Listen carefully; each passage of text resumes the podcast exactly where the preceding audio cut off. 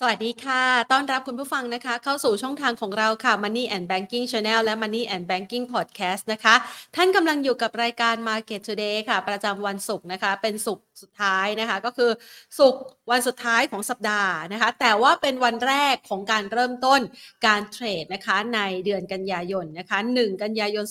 2566 นั่นเองนะคะสำหรับบรรยากาศการลงทุนในวันนี้เนี่ยนะคะ ก็ถือว่าเริ่มฟื้นตัวจากเมื่อวานที่ผ่านมา แต่ว่าแรงฟื้นเนี่ยมันมีเพียงแค่น้อยนิดเท่านั้นนะคะ เมื่อวานนี้เนี่ยปรับลดลงไปเกือบเกือบสิจุด มาวันนี้รีบาวกลับขึ้นมา แล้วก็เริ่มถอยคืนกลับมาแล้วนะคะ ซึ่งก็ทำให้บรรยากาศการลงทุนของตลาดหุ้นไทยในช่วงเวลานี้ดูเหมือนว่า รับรู้ข่าวดีต่างๆ ไปค่อนข้างจะครบแล้ว ในขณะเดียวกันค่ะฝากฝั่งของการเดินหน้านะคะในเรื่องของการติดตาม นโยบายเศรษฐกิจในต่างประเทศเองเนี่ยนะคะก็มีผลสำคัญเหมือนกัน เกี่ยวกับทิศทางการเติบโตของเศรษฐกิจไทยนะคะ เพราะอย่างที่เราทราบกันว่าเรื่องของการส่งออกนั้นอาจจะมีผลกดดันจากการที่เศรษฐกิจจีนนั้น เติบโตได้ค่อนข้างจะแย่นะคะ แย่กว่าที่คาดการเอาไว้ คือมันเริ่มดีมาในช่วงหลัง 8 มกราที่เขาเริ่มมีการผ่อนคลายมาตรการควบคุมโควิด -19 ตัวเลขเศรษฐกิจจริงก็ปรับตัวดีขึ้นในช่วงเวลานั้นนะคะ ก่อนที่จะปรับตัวลดลงมา ค่อนข้างน่าใจหาย คือไม่ได้เป็นไปอย่างที่เราคาดการเอาไว้ คนจีนก็กังวลใจเหมือนกันนะ เกี่ยวกับภาวะเศรษฐกิจเขาก็ระงงับเรื่องของการจับจ่ายใช้สอยต่างๆนะคะ ดังนั้นภาพในลักษณะแบบนี้ก็เลยกดดันกลับเข้ามาเป็นขาด้านการส่งออกของไทย ท่ามกลางภาวะเศรษฐกิจโลกที่ชะลอตัว แล้วมันก็จะมีผลนะคะต่อรายได้สำคัญที่มาหมุนเวียน แล้วก็การจ้างงานในประเทศด้วย ซึ่งตรงนี้เองเนี่ยส่งผลทำให้การประชุมคณะกรรมการนโยบายการเงินในวันที่ 27 กันยายนปลายเดือนนี้นะคะ คือเราจะมีการประชุมหลังจากที่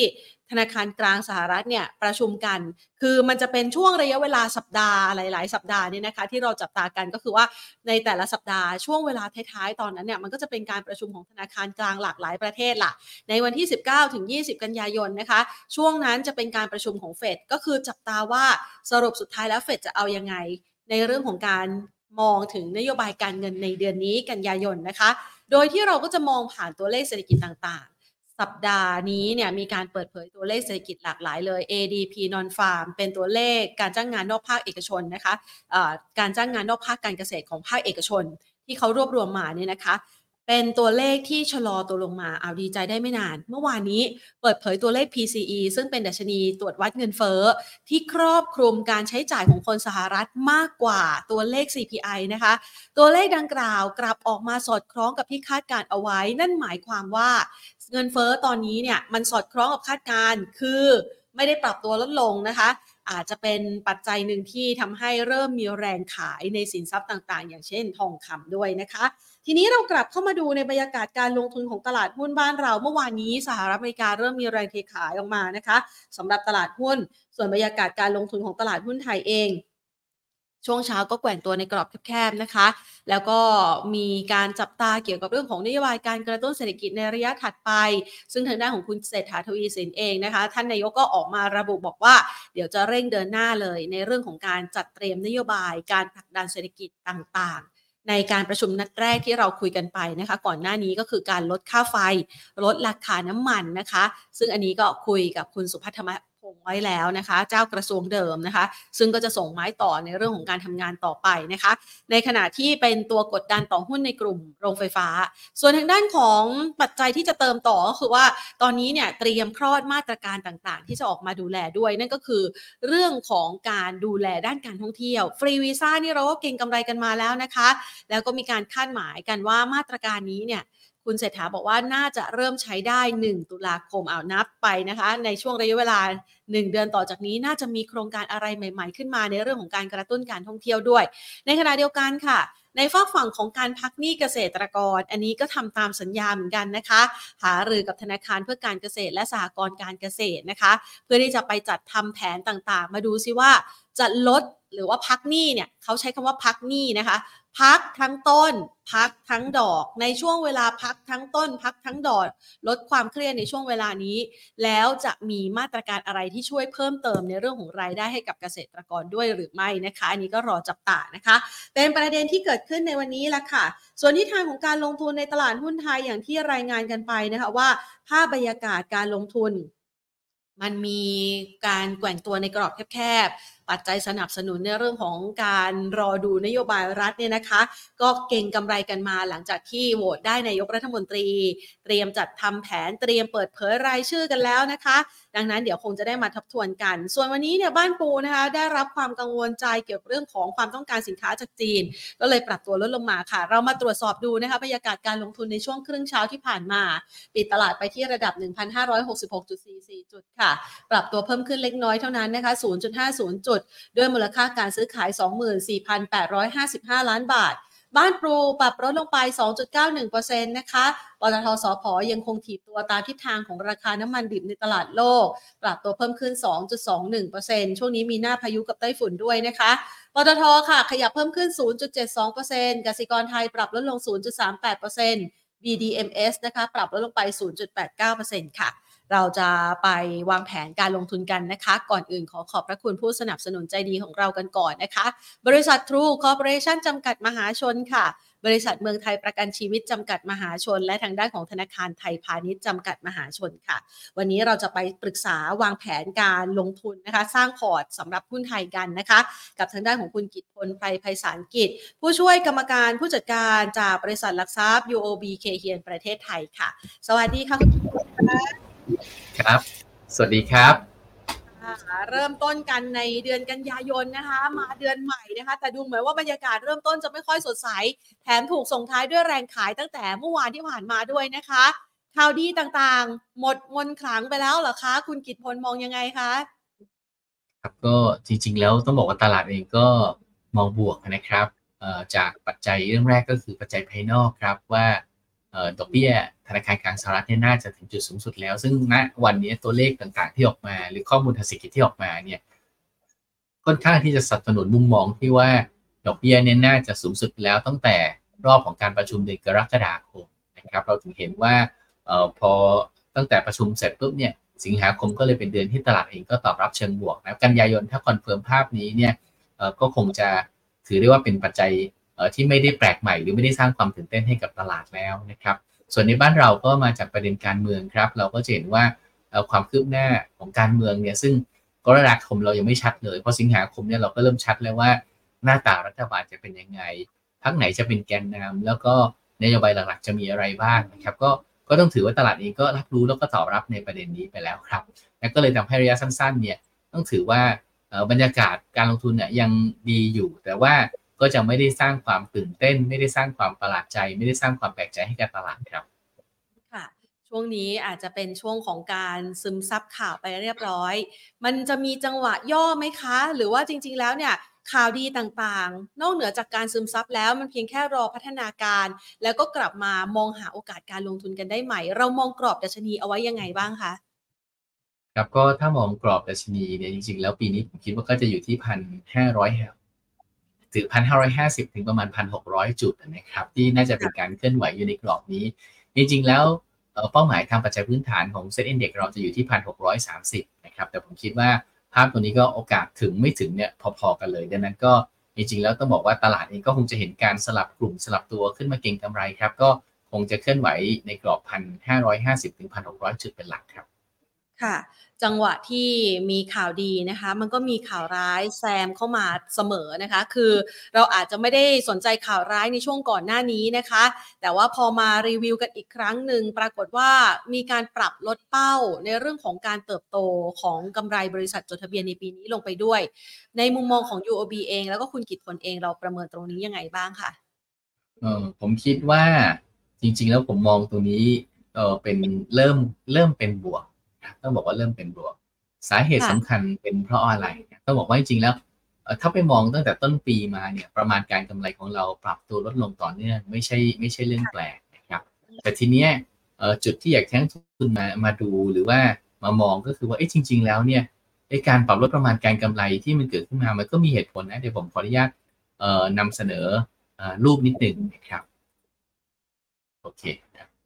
เอ่อจะเห็นว่า ช่วงที่ผ่านมาครับตั้งแต่ต้นปีเนี่ยเอ่อประมาณการกำไรของ Set Index เองเนี่ยมันปรับตัวลดลงนะซึ่งถามว่าเป็นเพราะอะไรก็ลองมาดูภาพนี้ก็ก็อาจจะพอเห็นคำตอบนะครับ ก็คือเอ่อภาพที่เราเห็นตรงนี้จะเป็นเอ่อตัวผลตอบแทนเป็นรายเดือน ไม่แน่ใจว่าเห็นหรือเป็นสีดำครับผมเห็นหน้าจอเป็นสีดำอยู่นะฮะอะฮะค่ะอ่าต้องทำยังไงคะอะมาแล้วนะครับ สัญญาณน่าจะแหลกไปนะครับเอ่อจะเห็นภาพนี้คือเป็น เป็นผลตอบแทนรายเดือนของน้ำมันดิบเบรนท์นะครับ เราก็จะเห็นว่าเอ๊ะตอนกลางปีที่แล้วก็คือเดือนมิถุนายนนะครับเอ่อจนถึงกลางปีที่ผ่านมาตรงเนี้ย12 เดือนนะครับเซ็ตอินเด็กเนี่ยเออโทษทีครับน้ำมันดิบเนี่ยปรับตัวลดลง 10 เดือนใน 12 เดือนครับ เพราะฉะนั้นเอ่อเราไม่ต้องแปลกใจเลยนะว่าเอ้ยทำไมตั้งแต่ปลายปีที่แล้วมาเซ็ตมันตึงๆอื่นๆ เพราะว่าเออวันเนี้ยเออ กำไรของบริษัทจดทะเบียนในตลาดหลักทรัพย์เนี่ยหนึ่งในสามมันมาจากกลุ่มพลังงานนะเราจะไปดูก็ได้ว่าในไตรมาสหนึ่งที่ผ่านมาครับกลุ่มกำไรกลุ่มพลังงานคิดเป็น 31%ของกำไรของ SET Index ทั้งหมด นี่ขนาดมีการชะลอตัวของราคาน้ำมันดิบแล้วนะครับ เพราะฉะนั้นเราก็เลยจะเห็นว่าเฮ้ยถ้ามันภาพเป็นแบบนี้เนี่ยก็แปลว่าเมื่อไหร่ที่น้ำมันยังคงลงเนี่ยให้เซ็ตเดินหน้าก็จะค่อนข้างยาก แต่เราก็จะเห็นแล้วนะครับว่าเอ๊ะปกติน้ำมันน้ำมันของเราเนี่ย เราจะเห็นว่าเอ๊ะมันมันไม่ค่อยลดลงเรียกว่าห้าหกเดือนต่อเนื่องกันอย่างมาก ๆก็สี่ห้าเดือนติดลบในหนึ่งปีก็ถือว่าเยอะแล้วนะครับ แต่ในรอบนี้สิบเดือนในสิบสองเดือนที่ติดลบ เพราะฉะนั้นภาพตัวนี้เราก็เลยมองว่าในช่วงของครึ่งปีหลังนะครับโอกาสที่ราคาน้ำมันดิบเองจะให้ผลตอบแทนเป็นบวก หรือขยับขึ้นเนี่ยมันมีมากกว่านะครับ อันที่สองก็คือเราจะเห็นว่า ภาวะเศรษฐกิจโดยรวมเนี่ยมันยังค่อนข้างจะห่างไกลจากการเกิดภาวะเศรษฐกิจถดถอยนะครับแล้วขณะเดียวกันเนี่ยอุปทานหรือ supply น้ำมันเองก็ค่อนข้างที่จะมีความตึงตัวนะครับดังนั้นในภาพนี้ครับผมก็เลยมองว่าถ้าสมมุติว่ามันเป็นไปตามที่เราคิดแบบนี้เนี่ยว่าราคาน้ำมันตึงอุปทานน้ำมันตึงตัวนะครับเศรษฐกิจโลกไม่ถดถอย แล้วก็ราคาน้ำมันแกว่งขึ้นหรือ sideway up ขึ้นเนี่ยนะครับตรงนี้จะเป็นจุดที่ทำให้ประมาณการกำไรของ กลุ่มบริษัทในกลุ่มพลังงานรวมถึงกับประมาณการกำไรของเซ็ตอินดี x เองเนี่ยก็น่าที่จะมีทิศทางของการปรับขึ้นหรือขยับขึ้นได้นะครับดังนั้นผมคิดว่าในภาพตัวนี้ครับ เราเห็นประมาณการกำไรเซ็นเด็กปรับลดลงในช่วงที่ผ่านมา ไม่ใช่เรื่องแปลกนะ แต่ว่าจากตรงนี้ครับผมคิดว่ามีโอกาสที่จะเริ่มเห็นประมาณการกำไรในที่มันปรับตัวขึ้นครับ ค่ะก็อาจจะเริ่มมีสัญญาณที่ดีมากยิ่งขึ้นนะคะ แล้วก็อาจจะทำให้ภาพของการมีตัวหุ้น ที่น่าสนใจในการเลือกเล่นเนี่ยมากขึ้นด้วย ในกรณีของราคาหุ้นในกลุ่มพลังงานเนี่ยนะคะที่ปรับตัวขึ้นมานี้ แล้วก็มุมมองเชิงบวกต่อทิศทางของราคาน้ำมันในตลาดโลก คุณกิตพลมองว่ามันจะเป็นกลุ่มหนึ่งที่กลับมาช่วยพยุงดัชนีของตลาดหุ้นไทยได้ไหมคะ มันยืนยาวแค่ไหนคะ หรือว่าเป็นเพียงแค่ช่วงระยะเวลาสั้นๆ เท่านั้นคะ เรามองไงคะครับก็ผมคิดว่าแน่นอนครับนะฮะจริงๆแล้วเอ่อภาพที่เอามาให้ดูตรงนี้นะครับ อาจจะขออาจะเห็นว่า เป็นประมาณการกำไรของเซ็ตอินเด็กนะครับในปี 66 67 68 ทีนี้จะเห็นว่า 66 เนี่ยลงมาตลอดตั้งแต่ต้นต้นปีเลยนะแต่ทีนี้เราจะเริ่มเห็นแล้วนะครับ ว่าเอ๊ะลงมาก็จริง แต่ว่าตอนนี้เริ่มพังออกหัวขึ้นแล้ว เริ่มขยับขึ้นแล้วนะครับ ซึ่งถามว่ามาจากอะไรก็ลองมาดูครับ อันนี้เป็นประมาณการกำไรของ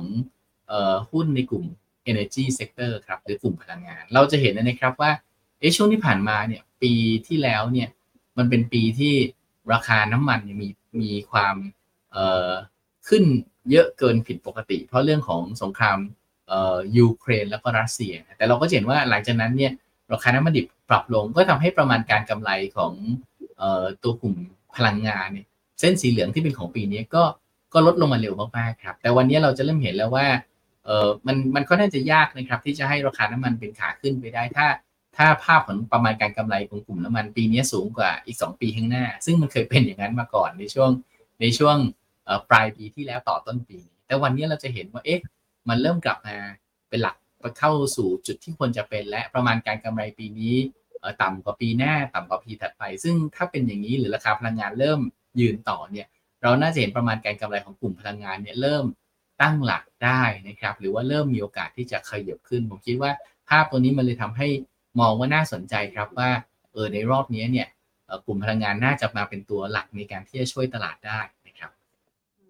ค่ะอ่านั่นเป็นกลุ่มหนึ่งนะคะ เพราะว่าช่วงนี้เราจะเห็นทิศทางของราคาน้ำมันดิบในตลาดโลกเริ่มกลับมาฟื้นตัวนะคะ แถมยังมีปัญหาเรื่องของพายุนะคะ แล้วก็ไปสนับสนุนในเรื่องของค่าการกลั่นด้วยนะคะ ไปดูต่อนะคะจากหุ้นในกลุ่มที่เป็นตัวพยุงดัชนี นอกเหนือจากกลุ่มน้ำมันแล้วเนี่ยนะคะ มันยังพอมีกลุ่มไหนที่ เข้าตาแล้วก็ดูโดดเด่นมาในช่วงระยะเวลาที่ผ่านมาบ้างไหมคะโอเคครับ ก็ต้องบอกว่าถ้าไปดูนะครับหลายคนอาจจะอยากรู้เอ๊ะจริงแล้ว ปีนี้เนี่ยเอ่อตั้งแต่ต้นปีเป็นต้นมาเนี่ยเออกลุ่มไหนขึ้นเยอะขึ้นน้อยยังไงบ้างผมก็เกินว่าทำมาพอดีเราจะเห็นว่าตั้งแต่ต้นปีนะครับเอ่อกลุ่มที่ขึ้นเยอะที่สุดนะนะครับ year to date นะครับนะก็คือตัวของกลุ่ม professional service นะครับเอ๊ะ professional service หลายคนนึกไม่ออกว่าหุ้นอะไรนะก็ต้องบอกว่ามันก็ผมเข้าใจว่าจะมีตัวของทางด้านเอ่อ SISB อะที่เป็นที่เป็นตัวของทางด้าน เอ่อนานาชาติโรงเรียนนานาชาตินะครับนะแล้วก็จะมีก็จะมีอีกอีกตัวหนึ่งนะทีนี้ก็เลยจะเห็นว่าไอ้พวกนี้ก็จะเป็นหุ้นเฉพาะ อันที่สองคือกลุ่มอิเล็กทรอนิกส์นะครับที่ก็จะเห็นว่าเออขึ้นมาใช้ได้เหมือนกันนะนะครับ แล้วก็เป็นอันดับสองเลย แล้วก็ อันดับสามก็เป็น banking sector นะครับบวก 5.7% year to date นะแล้วก็แฟชั่นแล้ว mining แล้วก็ healthcare นะครับ tourism แต่จะเห็นว่าเอ๊ะ year to date เนี่ยหลายตัวมันหลาย sector มันติดลบนะแสดงว่าจริงการขึ้นของของหุ้นเนี่ยมันไม่ได้ขึ้นทั้ง sector มันมีบางตัวในบาง sector ที่มันขึ้น แต่ในทั้ง sector เลยเนี่ยเอ๊ะมันดูไม่ค่อยดีนะครับ paper packaging agri petrochem media insurance พวกเนี้ยภาพแย่หรือว่าอยู่ในกลุ่มที่มันเป็น performance ที่มันก็น่าจะแย่ทั้งนั้นเลยนะครับ เพราะฉะนั้นภาพตัวนี้ครับ ก็เลยเป็นจุดที่เราอาจจะมาเห็นแล้วเอ้ยถ้างั้นเนี่ย เราเข้ามามาตั้งคำถามว่า อันที่หนึ่งไอ้ที่มันดีอยู่เนี่ย อะไรยังน่าจะดีต่อเนื่องได้บ้างครับอ่าแล้วกับอันที่สองแต่ว่าต้องเป็นต้องเป็นตัวที่ดีที่ไม่ใช่ดีจนเกินไปนะเพราะดีเกินไปอาจจะดีต่อไม่ได้แล้ว ก็ต้องมาดูตรงกลางๆแถวนี้ครับว่า ที่ยังไม่ได้ดีมาก แต่มันน่าจะดีขึ้นเนี่ยมีอะไรบ้าง ก็ เราคิดว่าทัวริซึมหรือท่องเที่ยวครับน่าจะดีขึ้นหลังจากมีการปรับฐานทำกำไรมาเรียบร้อยแล้วเนี่ยจากนี้ไปนะก็น่าจะเห็นภาพของการดีขึ้นตามปริมาณการท่องเที่ยวนะครับตัวของทางด้าน Energy ที่เคยอยู่ในกลุ่มแย่ๆครับนะอยู่ใน 10 อันดับที่แย่เนี่ยแต่เราก็จะเห็นว่าเอ๊ะมันมันเริ่มมันอยู่ในจุดที่น่าสนใจแล้วนะ เพราะว่าพลังงานต้นน้ำหรือว่าตัวกลุ่มที่เป็นหลงกลั่นเนี่ยมันอยู่ในจุดที่ ผลประกอบการจากนี้ไปเนี่ยน่าจะมีทิศทางที่มันปรับดีขึ้นนะครับไฟแนนซ์อยู่ในจุดก้ากึ่งครับเพราะต้องไปดูด้วยว่าภาพของการปรับหนี้หรือการแก้ปัญหาเรื่องหนี้บุคคลหนี้ครัวเรือนของเราเนี่ยจะออกมาเป็นยังไงบ้าง ผมยังให้น้ำหนักกลุ่มนี้ก้ากึ่ง 50-50 นะครับ เพราะว่านักวิเคราะห์เองอาจจะให้อาจจะยังมองลบอยู่จากทิศทางของ NPL หรือว่า cycle ของ NPL ซึ่งอาจจะไป peak กลางปีหน้า แต่ก็ต้องไม่ลืมนะครับว่าปีนี้ รัฐบาลใหม่ก็มีแนวโน้มที่จะเข้ามาดูแลปัญหาเรื่องหนี้มากขึ้นนะครับอาจจะมีการพักชำระหนี้บางส่วนของคนที่ได้รับผลกระทบมาตั้งแต่สถานการณ์โควิดเนี่ยซึ่งมันอาจจะทำให้คุณภาพลูกหนี้ของกลุ่มไฟแนนซ์เองเนี่ยดีขึ้นมาได้เร็วได้นะครับดังนั้นผมคิดว่าภาพตัวนี้ก็เลยทำให้กลุ่มไฟแนนซ์เป็นกลุ่มที่เราอาจจะจับตาหรือหาข้อมูลเพิ่มเติมครับ มีโอกาสได้ทั้งทางดีและไม่ดีนะครับกลุ่มประกันนะครับที่แย่เนี่ยจริงๆ แล้วกลุ่มประกันเนี่ยมันควรจะดีนะเพราะว่ากลุ่มประกันเนี่ย ปีนี้ผลตอบแทนพันธบัตรขยับเป็นทางขึ้นครับ แต่ถามว่าทำไมกลุ่มประกันถึงแย่ ก็ต้องบอกว่ากลุ่มประกันเนี่ยเป็นกลุ่มที่ได้รับผลกระทบโดยตรง จากสถานการณ์ของเรื่อง STARK ครับเพราะว่าหลายคนที่เป็นบริษัทประกันก็จะมีการลงทุนไม่ใช่ในหุ้น STARK ก็เป็นหุ้นกู้ของ STARK ครับนะเพราะฉะนั้นกลายเป็นว่าออพอหุ้นกู้ STARK มัน default หรือมันมีโอกาสที่มันอาจจะไม่ได้มีการอาจจะไม่มีการชำระคืนเงินเนี่ยพอเป็นแบบนี้ปุ๊บก็ เหนื่อยเลยนะครับ ก็เลยทำให้หุ้นในกลุ่มประกันหลายตัวเนี่ย อาจจะมีผลประกอบการไม่ดี มีการต้องตั้งสำรองในช่วงที่ผ่านมานะครับ แต่ว่าจากสถานการณ์ปัจจุบันที่มันปัดรับปัจจัยลบหลายๆอย่างไปแล้วเนี่ยกลุ่มประกันเองก็อาจจะเริ่มกลับมาอยู่ในจุดที่น่าสนใจได้ดังนั้นผมคิดว่าตัวที่อยู่ในกรอบข้างล่างล่างนี่ยครับในในกลุ่มครึ่งล่างเนี่ย หลายตัวหลายที่เตือนใจนะเอาที่สบายใจหน่อยก็คือ energy นะครับนะแล้วก็ประกันที่น่าจะผ่านจุดที่แย่สุดไปแล้ว แต่นอกนั้นปิโตเคม อาคารสินค้าเกษตรแพคเกจจิ้งพวกนี้ครับผมคิดว่ายังต้องไปติดตามการฟื้นตัวของเศรษฐกิจจีนและเศรษฐกิจโลกครับว่าทำให้กลุ่มพวกนี้ฟื้นได้แค่ไหน กับไฟแนนซ์ครับที่อาจจะต้องไปดูว่าภาพของการมาตรการช่วยเหลือนะครับหรือว่าการที่จะมีมาตรการที่ทำให้คนมีกำลังซื้อเพิ่มขึ้นของรัฐบาลใหม่เนี่ยจะมาช่วยทำให้ปัญหาเรื่องหนี้เนี่ยมันดีขึ้นแล้วก็ดีกับกลุ่มไฟแนนซ์หรือเปล่าครับ ค่ะนะคะเเห็นภาพชัดเลยนะคะ อย่างที่เมื่อสักครู่นี้คุณกิตพลให้ชาร์ตมาให้ดูนะคะ คืออันไหนที่มันเป็นลบน้อยๆมันมีโอกาสอาจจะกลับมาเป็นบวกได้ ส่วนที่เป็นบวกอยู่แล้วก็ดูน่าสนใจอยู่นะคะ เดี๋ยวเรามาเจาะลึกในรายตัวหุ้นกัน เพราะว่าขอคุณกิตพลเอาไว้นะคะว่าตัวหุ้นที่มีสัญญาณดีเนี่ยมันพอจะมีตัวไหนตามต่อได้ ไปจนถึงสิ้นปีนี้นะคะ แต่ก่อนที่จะเข้าไปเจาะลึกในตัว top pick เนี่ยมันยังมีสัญญาณที่ไม่ค่อยสู้ดี โดยเฉพาะอย่างยิ่งเรื่องของภาวะที่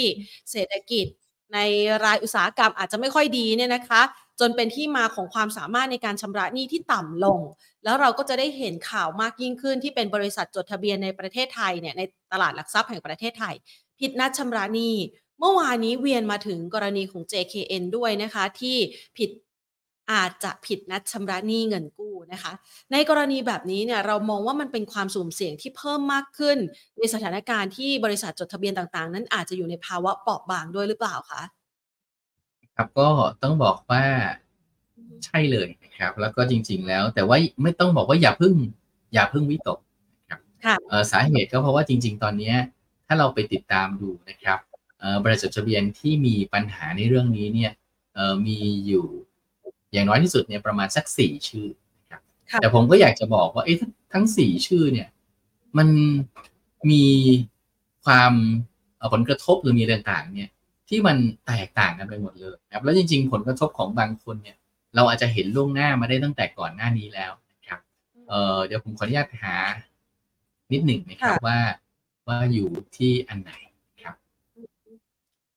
โอเคสี่จะเห็นว่าบริษัท JKN เมื่อวานเนี่ยนะครับเอ่อ มีประเด็นสำคัญก็คือการที่บริษัทเองเนี่ยบอกว่าเอ้ยขอชำระหนี้บางส่วนนะนะมีหนี้ที่ถึงดิววันนี้ครับหกร้อยล้าน ขอชำระสักร้อยห้าสิบนะห้าสิบแปดล้าน แล้วขอเหลือไว้อีกสักเท่าไหร่อะเจ็ดสิบห้าเปอร์เซ็นขอชำระสักยี่สิบห้าจุดเก้านะครับ แล้วที่เหลืออีกประมาณสักเจ็ดสิบสี่เปอร์เซ็นเนี่ยขอเดี๋ยว เดี๋ยวมาทยอยชำระอีกทีนะก็ต้องบอกว่า เอ๊ะพอไปดูแล้วเนี่ยหลายคนก็จะบอกว่าเอ้ยมันยังไงสัญญาณไม่ดี เพราะว่าก่อนหน้านี้ All Inspire ชอทวีนะครับ CGD แล้วก็มาถึงตัวนี้อีกเนี่ยโอ้โหบริษัทจดทะเบียนทั้งนั้นเลยนะครับก็กลายเป็นว่าเป็นวิกฤตของเอ่อตราสารหนี้หรือเปล่า ผมก็ต้องบอกว่าจริงๆแล้ว แต่ละคนเนี่ยมีความแตกต่างกันไปคนละเรื่องเลยนะครับในเคสเอ่อในต้องบอกว่าในเคสของตัว All ชอทวีแล้วก็ CGD เนี่ยสถานการณ์หลักๆ มันมาจากเรื่องของตัวเอ่อภาวะโควิดนะครับ ที่มีผลกระทบต่อการทำธุรกิจก็คืออย่างเช่น All เนี่ยพอเจอโควิดบางคนตกงงตกงานนะครับหรือกำลังซื้อมีปัญหาเนี่ยก็แน่นอนว่าไอ้จะมาซื้อบ้านจะมาทำอะไรเนี่ยก็อาจจะทำไม่ได้ สุดท้ายกลายเป็นผลของการที่เขาอาจจะไม่สามารถขึ้นโครงการได้อย่างที่มีการตั้งใจเอาไว้พอขึ้นโครงการไม่ได้ เวลาจะขึ้นโครงการส่วนใหญ่ต้องซื้อที่ดินนะครับลองลองคิดว่าเราเอาเงินไปกู้ซื้อที่ดินมาแล้วนะแล้วคิดว่าเนี่ยเดี๋ยวถ้าเราพัฒนาโครงการได้ เราได้เงินมาคืนมา เราก็จะมีเงินไปคืนเงินกู้นะครับ แล้วก็ จะสามารถมีกำไรเข้ากระเป๋าด้วย แต่กลายเป็นว่าถึงเวลาจริงเอ้าขึ้นโครงการไม่ได้นะครับสุดท้ายโครงการมีผู้ซื้อไม่มากพอก็อาจจะต้องคืนเงินผู้ผู้จองซื้อครับ แต่แต่นี่แต่ทำไงล่ะที่ดินซื้อมาแล้ว มีหนี้แล้วกองอยู่ในบริษัททำอะไรไม่ได้ ก็กลายเป็นภาระทางด้านการเงินนะครับชอทวีเองก็จะมีเอ่อสินค้าและบริการบางอย่างที่ขายที่ใช้กับทางด้านของพวกในสนามบินนะครับ ก็ได้รับผลกระทบว่าพอหยุดบินหยุดอะไรกันเนี่ยก็ตอนนั้นมันก็หายไปนะ ครับหรือว่าในฝั่งของทางด้านเอ่อ CGD ครับก็เป็นคนที่ทำในเรื่องของตัวเอ่อพัฒนาเอ่อพวกทางด้านอสังหาริมทรัพย์นะก็เจอผลกระทบเหมือนกันว่าเออไอโครงการที่จะขายพอเจอโควิด ก็อาจจะขายอาจจะขายไม่ได้คนซื้อไม่มามาเดินทางมาไทยไม่ได้ ก็มาตัดสินใจซื้อไม่ได้ ก็กลายเป็นประเด็นที่มีพวกนั้นครับ ส่วน JKN จะเป็นเคสต่างหากว่าเออจริง ๆ แล้ว JKN เนี่ยทำธุรกิจคอนเทนต์นะครับซื้อคอนเทนต์มาแล้วก็ เอามาเผยแพร่ผ่านทางช่องทางต่างๆนะครับ ก็ธุรกิจอาจจะมีกำไร แต่ปัญหาคือการลงทุนเนี่ยเขามีสัดส่วนที่ค่อนข้างจะสูงพอลงทุนในสัดส่วนที่สูงกว่าเงินที่ได้กำไรในแต่ละปีเนี่ยเอ่อถ้ามันเป็นการเป็นการลงทุนหนักๆแค่ปี 2 ปีเนี่ยที่สุดแล้วมันจะดีขึ้น แต่ปัญหาคือพอทำคอนเทนต์แบบนี้ครับ การลงทุนหนักๆแล้วเนี่ยบางทีมันไม่ใช่ปี 2 ปีอะผ่านมา 4 ปีก็แล้ว 5 ปีก็แล้วนี่ยังลงทุนหนักอยู่ต่อเนื่อง ซึ่งลักษณะแบบนี้เราจะเห็นเลยครับว่าถึงแม้จะมีกำไรนะแต่มันเป็นเงินที่ เป็นเงินจมที่จมอยู่กับการลงทุนเนี่ย มันจะสามารถหล่อเลี้ยงการเติบโตตัวนี้ไปได้ตราบใดที่ยังหาเงินมาหมุนได้ หรือยังสามารถก่อหนี้ได้ แต่การก่อหนี้เนี่ยมันจะมีสถานการณ์ที่มันเฉพาะครับว่าเมื่อไหร่ที่มันหมดแรงก่อหนี้ เช่น ดอกเบี้ยขึ้นมาเร็วมากๆ จนก่อหนี้ไม่ได้นะครับ ตรงเนี้ยจะเป็นปัญหาที่รุนแรงนะครับ จะเป็นปัญหาที่มันมันรุนแรงเลยนะครับ แล้วก็ทำให้เกิดสถานการณ์ที่มันแย่ได้ นะครับซึ่งเคสของ JKN ก็เป็นเคสแบบนั้น เราถึงเห็นว่าเพราะฉะนั้นตรงนี้ครับ ต้องบอกว่าปัญหาของทั้ง 4 บริษัทที่เราพูดมาเนี่ยเป็นคนละหนังคนละม้วนเลยนะครับออกับชอทวี EBITDA ติดลบนะกระแสเงินสดติดลบนะก็เมื่อไหร่ถูกตามทวงหนี้ก็จะต้องเหนื่อยแน่นอน เพราะว่ามันไม่มีเงินคืน แต่ว่าในเคสของ CGD ในเคสของ JKN เนี่ย EBITDA เป็นบวกทำธุรกิจมีกำไรระดับหนึ่ง แต่ปัญหาคือถ้าเจอหนี้ก้อนใหญ่ ๆ แล้วหมุนเงินไม่ทัน ก็อาจจะสะดุดได้เช่นเดียวกัน นะครับแต่ทีเนี้ยก็ต้องมาดูว่าแล้วในวันหน้าเขาจะมี cash flow เข้ามาหรือเปล่านะครับสำหรับ JKN จะตอบยากนิดนึง เพราะ JKN จะเป็นการขายคอนเทนต์ก็ต้องอยู่ที่ว่าคอนเทนต์ที่เขาซื้อมาแล้วเนี่ยใช้ไปแล้วเออมีการขายผ่านช่องทางไหนได้บ้างทำ CD ได้ไหมขายเป็นชุด DVD ได้หรือเปล่านะหรือเอาไปขายช่องอื่นๆได้นะครับกับตัวของ s a n น CGD เองก็อาจจะเป็นว่าเอ๊ะไอตัว four season residence เนี่ยถ้าสมมติโอนได้นะครับในปีหน้า มีกระแสเงินสดมี cash flow เข้ามาอันนั้นก็จะมีเงินไปคืนผู้ที่กู้ยืมมาหรือผู้ถือหุ้นกู้ครับเพราะฉะนั้นผมคิดว่าในเคสแบบนี้ทั้ง 3-4 ตัวมีความแตกต่าง แต่ว่าถ้ามามองแล้วไม่ได้แย่ทุกตัวครับ อย่างเช่นในเคสนี้ถ้าผมมองด้วยด้วยสายตาจากข้อมูลหลายๆอย่างตัวนี้กลายเป็นว่าจริง ๆ CGD เนี่ยเป็นตัวที่ดีที่สุดนะ เป็นตัวที่ดีในในเชิงว่าเราเห็นแล้วว่าเอ้สัดส่วนหนี้ของเขาเนี่ยมัน มีทั้งหนี้สถาบันการเงินและหนี้หุ้นกู้ ซึ่งก็มีหนี้หุ้นกู้ไม่ได้ก้อนใหญ่มาก ขณะเดียวกันเนี่ยปีหน้าถ้าสามารถโอนโครงการได้มีเงินก้อนมานะครับแล้วไปคืนเงินกู้เนี่ยก็จะมีเงินเหลือก็จะมีเงินเหลือนะครับพอเป็นแบบนั้นเนี่ยก็จะสามารถคืนหุ้นกู้ได้ครับเพราะฉะนั้นผมคิดว่าในภาพตรงนี้เนี่ยปัญหาที่เห็นแน่นอนว่าจะทำให้บริษัทจดทะเบียนหลายแห่งประสบปัญหาในการที่จะรีไฟแนนซ์ยากขึ้น หาเงินหมุนมากขึ้นนะครับหลายบริษัทเองอาจจะถูก trigger ให้เผชิญปัญหาในการผิดนัดชำระก็ได้ แต่ถามว่ามันถึงจุดที่จะทำให้เกิดวิกฤตตราสารหนี้หรือยังผมคิดว่าไม่ใช่ครับ ยังเป็นปัญหาเฉพาะของบางบริษัทอยู่ แล้วมันจะเป็นปัญหากับบริษัทที่ต้องใช้หนี้สินเยอะๆ หรือมีระดับของการก่อนหนี้เยอะๆ แล้วเจอดอกเบี้ยในระดับนี้เข้าไป แต่ว่าถ้าเป็นบริษัทที่ใหญ่นะมีความแข็งแรง มีกระแสเงินสดดี ก่อนหนี้ไม่สูงมากเนี่ย ถึงแม้ดอกเบี้ยจะมีการขึ้น หรือต้นทุนทางการเงินจะขึ้น มันจะไม่สะดุดจนกระทั่งหน้าคว่ำครับดังนั้นผมคิดว่าภาพตัวนี้ เออเป็นสัญญาณลบก็จริงนะ แต่ว่าไม่ได้แปลว่าทุกคนแยกกันไปหมดครับ ค่ะฟังแล้วบางบริษัทยังดูมีความหวังนะคะ แต่บางบริษัทนั้นอาจจะต้องหาทางแก้ไขนะคะ ระหว่างที่เราคุยกันอยู่นี้ค่ะ คุณกิตพลคะคุณผู้ชมก็เลยถามเข้ามาบอกว่าอย่างกรณี JKN นะคะเขาเรียกว่าฟอร์แล้วนะคะ วันนี้ก็ยังมีแรงขายออกมาอีกนะคะ คุณผู้ชมบอกว่าช้อนดีไหมคะ อ้โหอันนี้รับความเสี่ยงได้สูงแน่นอน มองยังไงคะสำหรับ JKN ณราคานี้เอ่อถ้าจะซื้อไปซื้อ CGD ดีกว่าครับ อ่านะคะคือคือถามว่าทำไมทำไมถึงไม่ซื้อคือต้องบอกว่างี้ครับทำไมถึงไม่ซื้อ JKN นะครับเอ่อต้องบอกว่าจริง ๆ แล้วเนี่ยเอ่อในเคสของ JKN เนี่ยตั้งแต่ประมาณตุลาคมปีที่แล้วเนี่ย ผมก็อาจจะมีให้สัมภาษณ์กับสื่อบางอันไปว่าเอ๊ะมันมีความเสี่ยงของการเพิ่มทุนนะครับได้ถามว่าทำไม ทำไมตอนนั้นเห็นภาพอะไรคำตอบก็คืออันที่หนึ่งเราเห็นภาพแรกสุดอยู่แล้วครับว่าเอ่อทางด้านของตัวเอ่อทางด้านของตัวบริษัทเองเนี่ย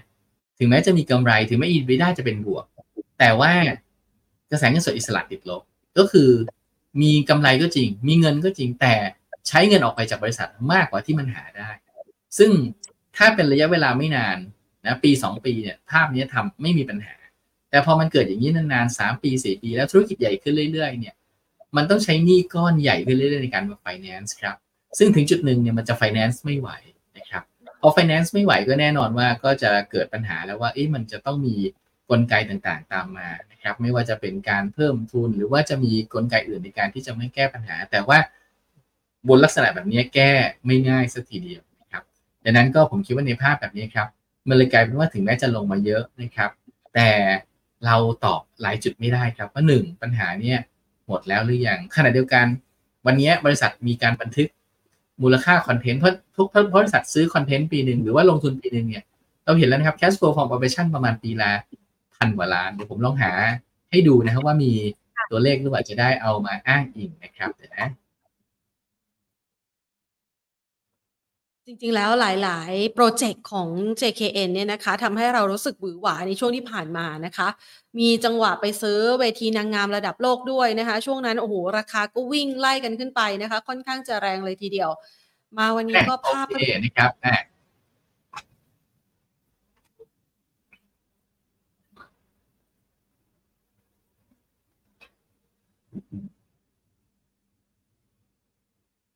โอเคนะครับ ผมอยากพามาดูตัวเลขตัวนี้ครับ จะเห็นว่า JKN เนี่ย EBITDA เป็นบวก แสดงว่าเอ๊ะจริง ๆ แล้วเขาทำธุรกิจเขาก็มีกำไรนะในทางบัญชี แล้วก็ขณะเดียวกันเนี่ย cash flow from operation ก็เป็นบวก แต่เราจะเห็นนะครับว่าการลงทุนของเขาปีหนึ่งเนี่ยสองพันล้านสองพันสองสองพันแปดเนี่ยโอ้มันใช้เงินเกินกว่าที่หาได้อะนะครับ เพราะฉะนั้นเราก็จะเห็นว่าลักษณะแบบนี้ มันมันต้องระวังนะครับ อย่างเช่นเราจะเห็นนะว่า เวลาเงินไม่พอ แน่นอนว่าก็ต้องกู้ยืมเงินนะครับ ทีนี้ปัญหาก็คือว่าเอ๊ะถ้าเงินมันก็ไม่พอเนี่ย ถึงจุดหนึ่งมันก็ต้องมานั่งดูแล้วนะว่าเอ๊ะเราจะพยายามลงทุนเยอะๆ แต่ได้เงินกลับมาน้อยๆ หรือจริงๆ เราจะต้องปรับทิศทางในการลงทุนนะครับ ทีเนี้ยเราก็เห็นว่า JKN เองเนี่ยมีการนอกจากทำธุรกิจคอนเทนต์ในสมัยแรกๆเนี่ย ตอนหลังก็มาทำธุรกิจทีวีดาวเทียมครับ ซึ่งมันก็ทำให้เกิดภาวะของการที่ต้องลงทุนสูงนะครับ นอกจากนั้นแล้วเนี่ยปีที่แล้วเขาซื้อ Miss Universe ครับ ซึ่งก็เป็นการใช้เงินก้อนใหญ่อีกนะที่สำคัญก็คือการใช้เงินก้อนใหญ่เนี่ย Miss Miss Universe ที่ซื้อตอนนั้นน่าจะขาดทุนอยู่ ผมไม่แน่ใจว่าปัจจุบัน Miss Universe กำไรหรือเปล่าครับแต่ก็แน่นอนว่ามันเหมือนกับเราเองก็สถานการณ์ทางการเงินไม่ได้เข้มแข็งมากนะัก แต่เราทำไมครับ เราก็ยังคงลงทุนและลงทุนก้อนใหญ่ แล้วก็วนลงทุนบนธุรกิจที่มันอาจจะยัง เอาเงินออกหรือเดรนเงินออกอะกลายเป็นว่าไม่ใช่เป็นธุรกิจที่มันสร้างเงินสดเข้ามานะครับพอเป็นแบบนี้มันก็ต้องบอกว่ามันจะทริกเกอร์จุดที่ที่มันเหนื่อยได้มากเลย ถ้าสถานการณ์มันไม่เป็นไปอย่างที่เราคิดนะครับก่อนหน้านี้เราก็จะเห็นบริษัทแบบนี้นะ อย่างเช่น Pace Development ถ้าใครเคยไปดูนะครับ Pace Development เนี่ยก็สถานการณ์ของธุรกิจอสังหาก็เหนื่อยอยู่แล้วนะปรากฏว่ายังไปซื้อDean & DeLuca ครับซึ่งเป็นเงินก้อนใหญ่ แถม Dean & DeLuca EBITDA ติดลบ ก็เหมือนกับตัวเองยังก้ากึ่งก้ากึ่งแล้วไปซื้อคนที่เลือดไหลออกตลอดเวลามาเนี่ย มันก็กลายเป็นว่าเร่ง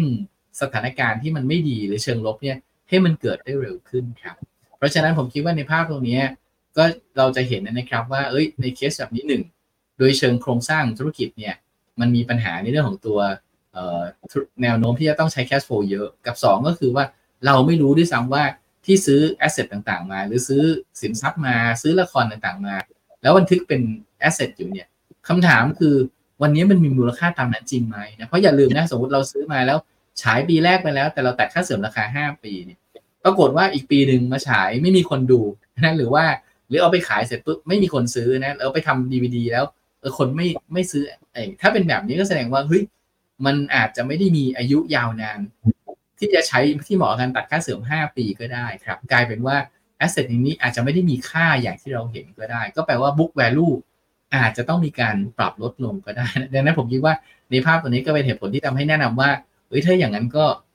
อย่าอย่าไปถัวเลยนะหรือไม่มีก็อย่าไป participate เลย เพราะมันจะมีจุดที่เราตอบไม่ได้ครับ แต่ว่าถ้าสนใจในกลุ่มที่เราพูดมาแล้วว่าเอ๊ะมันมีปัญหาเนี่ย CGD อาจจะดูน่าสนใจกว่านะครับ เพราะว่า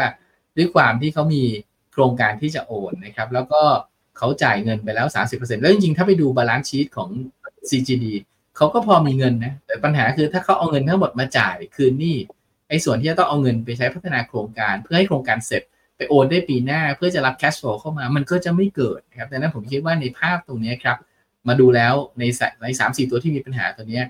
ถ้าอยากจะเลือกหรือหรือคิดว่าเอ้ยรับความเสี่ยงได้ แล้วรู้สึกว่าอยากหาสักตัวที่มันกองอยู่ที่ต่ำๆแล้ว bet เอาว่ามันน่าจะฟื้นได้ดี ไปเลือก CGD แล้วกันนะครับ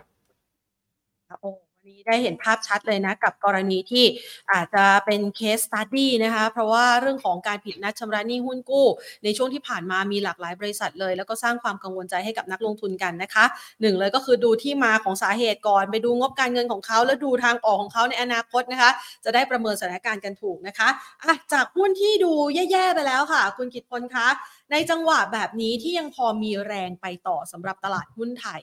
มองเป้าของคุณกิตพลเอาไว้นะ1,600 1,630จุดเนี่ยนะคะ กรอบตรงนี้กับหุ้นที่ยังพอมีแรงเป็นสัญญาณดีนะคะ มีโอกาสบวกต่อได้ หรือย่อลงมาแล้วยังเก็บได้ ช่วยแนะนำเราหน่อยสิคะ อยากจะเก็บเข้าพอร์ตกับเขาบ้างค่ะ เพราะว่าตอนนี้ก็มาไกลแล้วเหมือนกันสำหรับการรับรู้ข่าวดีเรื่องของการเมืองอะค่ะ โอเคครับ ก็ถ้ามาดูนะครับมีอะไรที่เราคิดว่าดูน่าสนใจ ก็ต้องบอกว่าตีมการลงทุนในช่วงของทางด้านช่วงเวลาที่เหลือของครึ่งปีหลังนะครับโดยเฉพาะ 3-4 เดือนสุดท้ายเนี่ยอันที่หนึ่งก็คือเราคิดว่าตัวที่มันยังคงมีแนวโน้ม หรือแรงส่งจากภาวะเศรษฐกิจที่มันปรับดีขึ้นนะครับนะในส่วนตัวนี้ก็จะเป็นพวก AOT AWC เอราวันครับในกลุ่มท่องเที่ยวนะหรือสปานะครับที่ได้แรงส่งจากนักเที่ยวชาวจีนที่มันฟื้นตัวขึ้นมาเนี่ยก็จะเป็นกลุ่มที่ดีในพวกค้าปลีกนะครับ BJC อมตะนะครับต้องบอกว่า ก็จะเป็นตัวที่ได้ผลดีจากการที่ต้นทุนต้องบอกว่าต้นทุนของการดำเนินงานเนี่ยลดลงครับ เพราะว่าอย่าง BJC เองมีธุรกิจแพคเกจจิ้งซึ่งกำไรกำไรจะดีขึ้นจากต้นทุน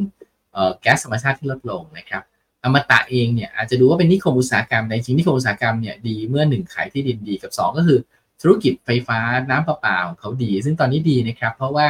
ต้นทุนต้นทุนในการผลิตไฟฟ้าก็คือพวกแก๊สธรรมชาติก็ลดลงดังนั้นก็ จะเห็นว่าตรงนี้ก็เป็นตัวที่ดีเช่นเดียวกันครับ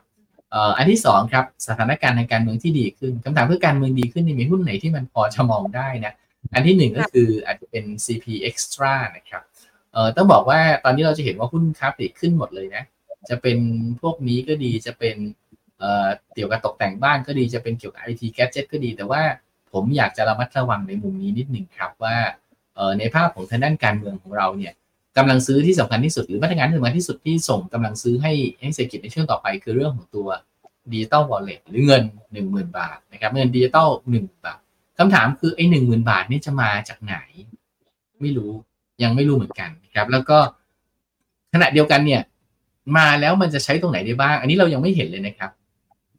ซึ่งมีผลมากนะครับ เพราะว่าโอเค ทั้งก้อนอะมันใหญ่มากห้าแสนกว่าล้าน แต่สมมติห้าแสนกว่าล้านบอกว่า เออซื้อแท็บเล็ตได้ซื้อมือถือได้เอามันก็มันก็มันก็นะครับมันก็จะเป็นปัจจัยบวกหนึ่งแต่สมมติบอกว่าเอ้ยโดยแนวคิดของกฎหมายหรือของแนวคิดของมาตรการเนี้ยเราต้องการจะหนุนคนที่มันไม่ได้อยู่ในฐานภาษีนะ เพื่อจูงใจให้เขาเข้ามาสู่ฐานภาษีเนี่ยถ้าเป็นแบบนั้นก็ควรจะเป็นโชว์หวย เงินก็ควรไปใช้ผ่านพวกโชว์หวย พวกร้านแถวบ้านซึ่งอาจจะไม่ได้อยู่ในในฐานภาษีสักทีเดียวนะครับเออถ้าเป็นแบบนั้นก็แปลว่า เอ้ย เอออย่างนั้น CPO ก็ไม่ได้สิ อย่างนั้น BJC ก็อาจจะไม่ได้นะ อย่างนั้น Home Pro c o m s e v e n ก็อาจจะไม่ได้ได้อะไรเท่าไหร่ ดังนั้นจะเห็นภาพนะครับว่าถ้าเป็นแบบนี้ ถ้าสมมติเกิดโฟกัสออกมาว่าเฉพาะแค่พวกโชว์หวย หรืออะไรที่อยู่นอกฐานภาษี มันอาจจะเป็น CP Extra ตัวเดียวครับ ยังไงตัวนี้ให้ให้ติดตามนิดนึงครับว่าขอบเขตการใช้เงินตัวนี้มันอยู่ที่ตรงไหนนะครับอ่าอีกตัวหนึ่งครับก็คือถ้าสมมติสถานการณ์การใช้เงินตัวนี้มันทำให้คุณภาพลูกหนี้ดีขึ้น ความสามารถในการชำระหนี้คืนหนี้ ได้ดีขึ้น ติดล้อครับก็อาจจะเป็นตัวที่ได้อานิสงส์เชิงบวกจากทิศทางของคุณภาพลูกหนี้ที่มันจะปรับดีขึ้น ประเด็นสุดท้ายคือเรื่องของตัวเอลนีโญครับปีนี้เรามีภัยแล้งเยอะมากนะครับ ปัญหาของภัยแล้งก็คือมันทำให้ตัวราคา commodity บางตัวมันสูงขึ้นเยอะมากเลยครับ แต่ว่าปัญหาคือยูซิตี้ที่ราคาขึ้นสูงเนี่ยเเราเองอาจจะได้ไม่ค่อยเยอะครับ เพราะว่าอย่างเช่น ต้องบอกว่าอย่างตัวที่ได้ประโยชน์จะเป็นพวกต้นน้ำมากๆเลย เช่นปาล์มน้ำมัน ราคาข้าวอย่างนี้เป็นต้น แต่ของเราเองคนที่ทำตัวนั้นก็มีแต่ตัวไม่ใหญ่มากนะทีนี้ถ้าไปอยู่กลางน้ำเนี่ยก็ต้องมาดูว่าเอ้คนไหนที่ต้นทุนการผลิตโดยรวมน่าจะไม่ได้ขึ้นเยอะนะก็อาจจะเป็นตัวของทางด้าน BJC ที่ได้ประโยชน์จากแก๊สธรรมชาตินะ NSL ที่ได้ประโยชน์จากต้นทุนราคาเนื้อสัตว์ต่างๆปรับตัวลดลงนะครับ หรือว่าจะเป็นสอขอนแก่นนะที่สอขอนแก่นเองเนี่ย อาจจะได้ประโยชน์จากเรื่องของตัวการเนื้อเนื้อหมูครับที่ลดลงมาค่อนข้างจะต่อเนื่องครับดังนั้นก็จะเห็นว่าในกลุ่มที่เกี่ยวกับอาหารหรือสินค้าเกษตรเนี่ยก็จะเป็น3-4ตัวพวกนี้นะครับกับอันที่ 2 คืออะไรครับ ตัวที่มันไม่ค่อยได้รับผลกระทบนะซึ่งเราจะมาดูแล้วเนี่ยกลุ่มพลังงานครับในรอบนี้น่าจะไม่ค่อยได้รับผลกระทบจากเอลนิโยเท่าไหร่ เพราะว่ามันไม่ได้เกี่ยวกับภาวะภัยแล้งโดยตรงนะครับก็สพท็อป OR พวกเนี้ยหรือ PTG นะครับน่าจะเป็นตัวบวกที่ได้จาก สถานการณ์ของตัวผลกระทบจากภัยแล้งนะก็รวมๆกันแล้วครับทำให้เรามองว่าท็อปพิกก็จะเป็น AOT AWC SPA นะครับ CPNAP ครับในกลุ่มของ property แล้วก็ CPAXT ติดล้อที่ได้ประโยชน์จากการเมือง แล้วก็ท็อป PTGOR ตัวนี้ก็จะเป็นกลุ่มพลังงานครับที่เรามองว่าน่าจะได้ประโยชน์จากการฟื้นตัวของผลประกอบการในกลุ่มพลังงานครับ แล้วก็นอกนั้นหุ้นไวการ์ดก็หมายถึงตัวที่ยังไม่ไม่ได้อยู่ในโคเรสของเรา แต่ว่า ทางทีมกลยุทธ์มองว่าน่าสนใจน่าไปทำการบ้านเพิ่มเติมนะ ก็คืออมนะสามารถแล้วก็สอขอนแก่นครับ ค่ะอ่าเห็นตัวหุ้นนะคะ ขอคำแนะนำไว้ก่อนนะคะ ย่อซื้อหรือว่าบางตัวสามารถเข้าได้เลยคะส่วนใหญ่ผมคิดว่าเข้าได้เลยนะ แต่ว่าจริงๆแล้วถามว่าย่อซื้อนะครับในฝั่งของพลังงานเนี่ยมีโอกาสจะเป็นการย่อซื้อนะ เพราะว่าช่วงที่ผ่านมาขึ้นมาค่อนข้างจะเยอะนะ ครับดังนั้นผมคิดว่าก็แบ่งก๊อกครับ อาจจะแบ่งเงินเป็นสองสาส่วน ส่วนที่หนึ่งซื้อได้เลยครับ ส่วนที่สองถ้าย่อลงมาเนี่ยอาจจะทยอยซื้อนะก็โดยรวมจะเห็นว่าหุ้นที่เราเลือกพวกเนี้ยไม่ได้ขึ้นมาแรงมากนักในช่วงที่ผ่านมาดังนั้นผมคิดว่า ถ้าตลาดเองจะมีความเสี่ยงจากการปรับฐาน หรือมีแรงทางกำไรบ้าง ก็จะไม่แรงมากนะครับค่ะเมื่อกี้เห็น PTG นะคะกับ OR กรณีที่เขาจะเตรียมพิจารณามาตรการลดราคาน้ำมัน อันนี้จะได้รับผลกระทบไหมคะ ไม่ไม่น่ากระทบครับ เพราะว่าจริง ๆ แล้วการลดมาตรการลดราคาน้ำมันเนี่ยมันเป็นการลดเอ่อไม่ได้ต้องบอกว่าไม่ได้กระทบกับผู้นี้โดยตรงครับ แล้วก็จริง ๆ การลดเนี่ยเป็นกลใช้กลไกของการปรับลดในส่วนของภาษีสัมปทานมิตรนะก็แปลว่าไอ้ที่รัฐจะเก็บที่รัฐเก็บค่าน้ำมัน เป็นภาษีแพงๆก็อาจจะลดภาษีตรงนั้นลงนะครับแปลว่าจริงๆแล้วเขาไม่ได้มาบีบคอให้ปั๊มน้ำมันเนี่ยต้องลดราคานะครับดังนั้นผมคิดว่าภาพตรงนี้นะการการปรับนโยบายเกี่ยวกับเรื่องตัวราคาน้ำมัน หรือว่า ตัวทางด้านต้นทุนหลายๆอย่าง ในฝั่งที่มาจากภาครัฐเนี่ยไม่กระทบกับหุ้นในกลุ่มโรงไฟฟ้าแล้วก็ไม่กระทบกับหุ้นในกลุ่มในด้านพวกกับตัวที่กับพวกสถานีบริการน้ำมันครับ ค่ะนะคะจะได้เคลียร์ความข้องใจตรงนี้ไปด้วยนะคะ งั้นมาเข้าสู่ตัวหุ้นที่คุณผู้ชมถามเข้ามาบ้างนนะคะ เมื่อสักครู่นี้มีตัวแนะนำในนิคมอุตสาหกรรมก็คืออมตะ แต่คุณผู้ชมเนี่ยสนใจตัวโรจนะค่ะ เรามองโรจนะยังไงบ้างคะ อันนี้คุณผู้ชมสอบถามเข้ามาค่ะ ครับจริงๆนั้นทั้ง WHA อมตะโรจนะก็เรามองดีทั้งนั้นนะครับ แล้วก็น่าจะมีทิศทางของการฟื้นตัวของผลประกอบการด้วยเพียงแต่ว่าโรถชนะเป็นตัวที่ตลาดเองอาจจะไม่ได้ทำประมาณการเท่าไหร่ แล้วก็อาจจะติดต่อคนที่ให้ข้อมูลยากสักนิดหนึ่งก็เลยทำให้เราอาจจะไม่ได้มีการแนะนำตัวนี้เป็นเป็นการเฉพาะนะครับ แต่ว่าโดยภาพรวมแล้วก็ มีทิศทางที่ดีสอดคล้องกับ WHA แล้วก็อมตะครับ ค่ะอ่างั้นขอขยับไปที่บ้านปูบ้าง บ้านปูนี่ปรับลดลงมาต่อเนื่องวันนี้ยังมีแรงขายต่อด้วยนะคะ จะมาอย่างแนวรับเดิมแล้ว เรามองว่าน่าสนใจไหมคะ คุณผู้ชมถามว่าราคานี้เก็บได้ไหมก็ถ้าไปดูแล้วทางทางพื้นฐานผมคิดว่า คนมองหุ้นบ้านปูอยู่สองค่ายคือคือมองสองพวกที่ไม่ตรงกันพวกที่หนึ่งคือมอง fundamental view ว่าเฮ้ยกำไรไม่ดีนะกำไรยังเจอผลกระทบจากราคาก๊าซธรรมชาติราคาถ่านหินที่มันลดลง แต่ว่าในอีกขาหนึ่งก็จะมีคนมองบวกว่า แต่ว่าบ้านปูเนี่ยไปทำธุรกิจพวกก๊าซธรรมชาตินะ แล้วก็ในในในต่างประเทศแล้วก็ทำนั้นดีด้วย แล้วน่าจะมีการนำเข้ามาจดทะเบียน IPO ในในตลาดต่างประเทศด้วย ซึ่งถ้าเป็นแบบนั้นก็น่าจะระดมเงินทุนได้พอสมควรนะครับ แล้วก็ทำให้ภาพของ ตัวของบ้านปูเองเนี่ยมีโอกาสที่จะได้ปรับขึ้นเนื่องจากการอัปเกรดในตัวด้าน valuation นะดังนั้นผมคิดว่าภาพตรงนี้บ้านปูในทางพื้นฐานจริงยังมองไม่ได้ดีนะครับ แต่ว่าในเชิงกลยุทธ์มันอาจจะมีประเด็นที่เก่งกำไรเกี่ยวกับเรื่องของตัวการการลิสต์ตัวลูกได้นะผมคิดว่าตรงนี้ต้องบอกว่าถ้าเป็นนักลงทุนทั่วไปก็คือไปเอาตัวอื่นเถอะง่ายกว่าวิเคราะห์ง่ายกว่า แล้วก็วางกลยุทธ์ได้ง่ายกว่าด้วยนะครับก็ถ้าใครจะเก่งกำไรบ้านผมคิดว่า ก็เป็นในมุมมองส่วนตัว แต่ว่าในทางกลยุทธ์เราไม่ได้แนะนำครับ ค่ะ ตัว TTB นะคะ TTB คุณผู้ชมถามว่าณปัจจุบันนี้เนี่ยที่บาทยี่สิบมีทุนอยู่ที่บาทยี่สิบขายก่อนดีไหมอ๋อ TTB นะครับ เดี๋ยวสักครู่นะครับ TTB เอ่อ TTB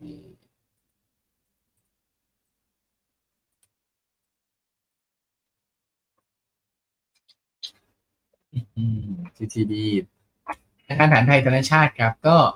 ราคาหุ้นขึ้นมาแรง ก็เลยทำให้เริ่มมีการปรับฐานนะครับก็ต้องบอกว่าภาพตัวนี้การปรับฐานก็จะมีการลงมาทดสอบในโซนแนวรับต่างๆครับ ซึ่งแนวรับสำคัญของ TDB ในรอบนี้ก็จะมี 2 แนวครับ ก็คือ 1 เส้นค่าเฉลี่ย 50 วันแถวบาท 66 กับ เส้นแดงนี่เลยก็คือประมาณบาท 62 นะครับ ก็ผมคิดว่าปัจจุบันที่อยู่ที่บาท 70เนี่ยโอกาสที่จะซึมลงต่อมีนะ เพราะฉะนั้นก็แปลว่า ภาพของทางด้าน TDB ก็อาจจะถ้ามีอยู่นะครับอาจจะแบ่งล็อกกำไรออกมาส่วนหนึ่งนะแล้วก็มาตั้งรับตามแนวรับก็คือบาท 66 ถึงบาท 62 ครับ ค่ะ ขยับไปต่อที่ MTW MTW ค่ะ ติดที่ราคา 3 บาทแนะนำยังไงดีคะ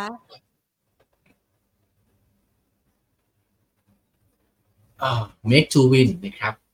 ต้องบอกว่าเป็นตัวที่ไม่ได้ตามเลยครับ แล้วก็ การติดที่ราคา 3 บาท แล้วบนโครงสร้างตัวนี้เป็นโครงสร้างที่ไม่ค่อยดีเท่าไหร่เพราะว่าเป็นโครงสร้างที่ที่คนมีคนเก็งกำไร แล้วก็มีอยู่ข้างบนเยอะนะครับ ในโซนแถวตั้งแต่เท่าไหร่อะตั้งแต่สามบาทหกสิบกว่าลงมานั้นลักษณะแบบนี้ครับต้องบอกว่าโอกาสที่มันจะจะซึมลงไปเรื่อยๆ หรืออาจจะไม่ได้ตั้งหลักได้ง่าย ๆ เนี่ย มันมีอยู่นะครับนะผมผมคิดว่าลักษณะแบบนี้ยังไม่ได้มีจุดสำคัญของการกลับตัวเลย ก็ มารอประเมินนิดนึงครับว่าจะหลุดแถวโซน2บาท58 หรือเปล่านะครับหรืออย่างน้อยสุดถ้าจะสนใจเก็งกำไรก็อาจจะต้องมาดูในโซนแถว 2 บาทห้าสิบถึงสองบาทหกสิบตรงนั้นนะครับแต่ว่าหน้าตรงนี้นะผมคิดว่าเออยังไม่ได้เห็นประเด็นอะไรที่น่าสนใจในเชิงเทคนิคนะครับส่วนในเชิงพื้นฐานต้องขออภัยครับว่าเราไม่ได้ตามประเด็นของตัวเอ่อ make to win ครับ ค่ะงั้นไปต่อที่ตัว GFPT ราคานี้รับได้หรือยังคะ เอ๊ะ GPT ป่ะครับ ใช่ค่ะ GFPT ค่ะเอ่อ GPT ก็จะมีประเด็นเรื่องของตัวผลประกอบการที่ชะลอครับเพราะว่าเอ่อเดิมคนคิดว่าไตรมาสสามจะเป็นไฮซีซันปรากฏว่า ตัวหลายๆอย่างเนี่ยไตรมาสสามออกมาแล้วน่าจะไม่ได้ดีมากนะครับเลยกลายเป็นว่าไตรมาสสามเนี่ย อาจจะไม่ใช่ไฮซีซันที่สตรองกว่าไตรมาสสองมากนะก็เลยกลายเป็นว่า พอคนคิดว่าหุ้นจะดีแล้วไม่แล้วไม่ดีดีอย่างนั้นเนี่ยโอ้โหราคาลงแรงพอสมควรเลยนะครับ ก็ถามว่าเอ่อ มีโอกาสไหมต้องบอกว่ามีแต่จริงๆแล้วผมคิดว่าด้วยความที่ต้องบอกว่าด้วยความที่ทางด้านของตัวตลาดเองเนี่ยอาจจะมีกลุ่มอื่นๆที่ยังไม่ได้ปรับขึ้นนะในขณะที่ตัว GFPT เองเนี่ยปรับขึ้นไปพอสมควรแล้วดังนั้นลักษณะแบบนี้ครับผมคิดว่าก็จะเหนื่อยหน่อยนะว่าเออต่อให้ตั้งหลัก แต่ว่าจะให้กลับมาเป็น outperform เร็วๆเนี่ยน่าจะยากนะครับดังนั้นผมคิดว่าลักษณะนี้ก็คือ GPT ถ้าจะเธอสะสมได้ แต่ว่าราคาหุ้นน่าจะน่าเบื่อ แล้วก็จะไม่ไปง่ายๆครับ ค่ะอะงั้นไปที่ตัว BE8 ค่ะ หลังๆมาเท่าที่จำได้น่าจะเป็นแนวของการเลือกเก่งกำไรจากเงินดิจิตอลด้วยหรือไม่หรือเปล่าคะ BE8 มองยังไงคะ ไปดู BA ไหมครับ ค่ะ ก็ราคาปรับฐานมาเยอะครับ แต่ว่าก็จะเริ่มมาอยู่ในจุดที่มีโอกาสจะเป็นจุดที่เห็นการตั้งหลัก นะครับ ก็ส่วนหนึ่งผมคิดว่าคนมามองปัจจัยการการเก็งกำไรในตัวหุ้นในกลุ่มของพวกทางด้านไอทีนะครับสำหรับเบอร์รินเอเนี่ยเราจะเห็นว่าราคาหุ้นเนี่ยมีการพักฐานช่วงข้างล่างพอสมควรครับแล้วก็เริ่มยืดเพราะพอพอเป็นแบบนี้ครับ เราก็เห็นว่าถ้าสามารถผ่าน 46 บาทขึ้นมาได้เนี่ยมันอาจจะเป็นทรงที่เริ่มเห็นการตั้งหลักนะแต่ปัญหาก็คือที่คนจะไม่ชอบก็คือ ราคามีอัพไซด์ไม่ได้เยอะ เมื่อเทียบกับทางด้านของตัว เส้นค่าเฉลี่ยและอื่นๆนะครับ เพราะฉะนั้นผมคิดว่าในในภาพตัวนี้ก็เลยกลายเป็นว่าเอ้ยเบรนเอถ้าจะเก่งกำไรก็พอได้แต่ถามว่ามันเป็นตัวที่เด่นมากๆหรือเปล่าในสภาวะที่ปรับฐานลงมาเยอะๆเนี่ยอาจจะไม่ได้เด่นมากครับแล้วก็จะมีแนวสกัดสำคัญก็คือแถวโซน 50 บาทขึ้นไปนะดังนั้นก็ต้องบอกว่าถ้าหวังก็อาจจะหวังได้สี่อ่าสี่ถึงหกบาทนะแต่ว่า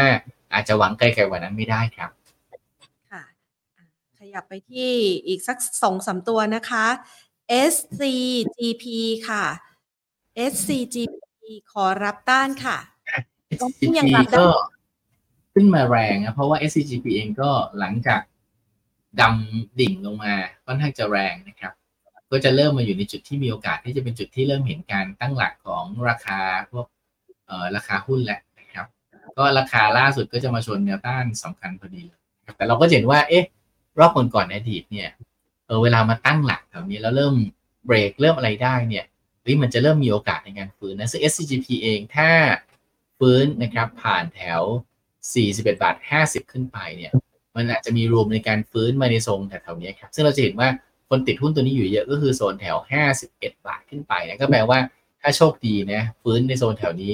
เราน่าจะได้มีอัพไซด์ประมาณ 5-10 บาทสำหรับตัว SCGP นะครับก็ ต้องบอกว่าตัวนี้ในทางพื้นฐานนะ เราก็มองว่าน่าจะผ่านจุดที่แย่สุดแล้ว แล้วเริ่มทยอยดีขึ้นนะครับ ค่ะ ขยับไปที่กลุ่มอิเล็กทรอนิกส์อย่าง KCE บ้างค่ะ KCE มองยังไงคะก็ผลประกอบการเริ่มทยอยปรับดีขึ้นนะครับผลประกอบการเริ่มทยอยเออมีแนวโน้มที่จะดีขึ้นในช่วงของทางด้านครึ่งปีหลังนะครับเอ่ออย่างไรก็ตามเนี่ย ต้องบอกว่าเราก็จะเห็นว่าราคาหุ้นขึ้นมาค่อนข้างจะเร็วในรอบนี้นะครับ แล้วก็เราก็จะเห็นว่าเอ๊ะจุดที่คนมีอยู่เยอะๆ หรือต้องมาระวังในการวางกลยุทธ์นี่ก็คือ 48 บาท 48 บาท นั่นก็แปลว่าภาพตรงนี้จะเหนื่อยนิดนึงครับว่าพอลอยมากๆ เนี่ย ถ้า pullback 48 บาทเนี่ยมันก็ลึกพอสมควรนะ แล้วก็มันกลายเป็นว่ามันทำให้เราลังเลว่าเราจะซื้อหรือจะตั้งรับมากกว่านะแต่ผมคิดว่าภาพของตัว KC เองก็เน้นตั้งรับไม่ไล่ราคาครับ แล้วก็ ตรงนี้อาจจะต้องใจเย็นสักนิดหนึ่งครับ ก็มอง 48 บาทครับ ค่ะอ่าตัว KCE ไปแล้ว และตัวสุดท้ายนะคะ ขอมุมมองสำหรับ LHFG ค่ะ